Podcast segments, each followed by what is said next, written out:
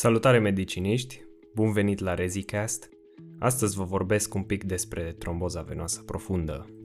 Această afecțiune presupune formarea de trombi în sistemul venos profund, mai ales la nivelul membrelor inferioare. Este relevantă pentru că se poate complica cu embolism pulmonar sau cu sindrom post-trombotic. Fiziopatologia trombozei implică trei factori sub denumirea de triada Virchow, avem hipercoagulabilitate, leziune endotelială și stază sau turbulență în funcție de teritoriul vascular. Există trei categorii de factori de risc.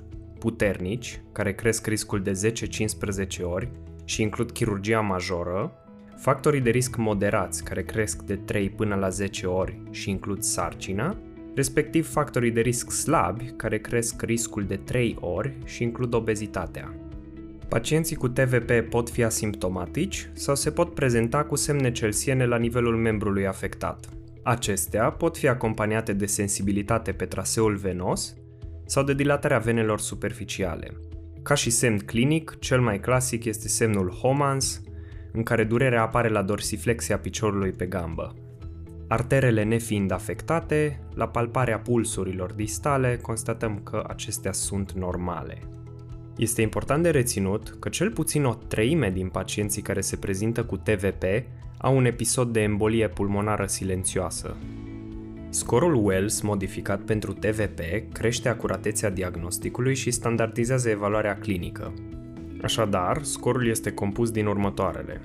Cancer activ 1 punct, paralizie, pareză sau imobilizare gipsată 1 punct, imobilizare recentă la pat mai mult de 3 zile sau chirurgie majoră în ultimele 12 luni, un punct, sensibilitate de-a lungul distribuției sistemului venos profund, un punct, tumefierea întregului membru inferior, un punct, gamba tumefiată cu cel puțin 3 cm față de membrul asimptomatic, un punct, edem cu godeu la membrul inferior, un punct, vene colaterale superficiale non-varicoase, tot un punct, TVP în antecedente tot un punct, iar diagnostic alternativ cel puțin la fel de probabil cu TVP, minus 2 puncte.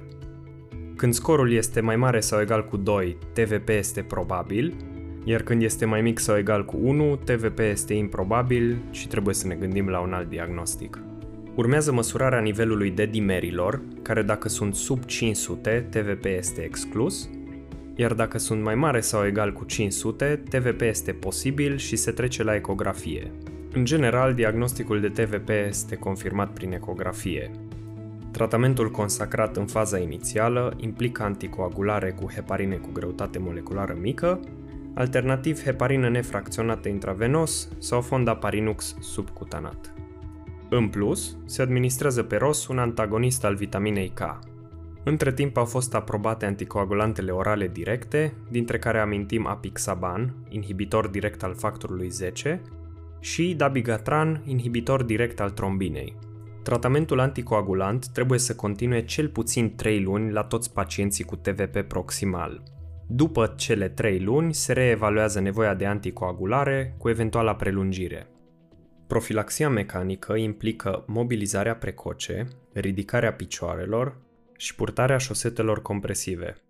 Profilaxia farmacologică se face cu anticoagulare în doze mai mici decât cele terapeutice.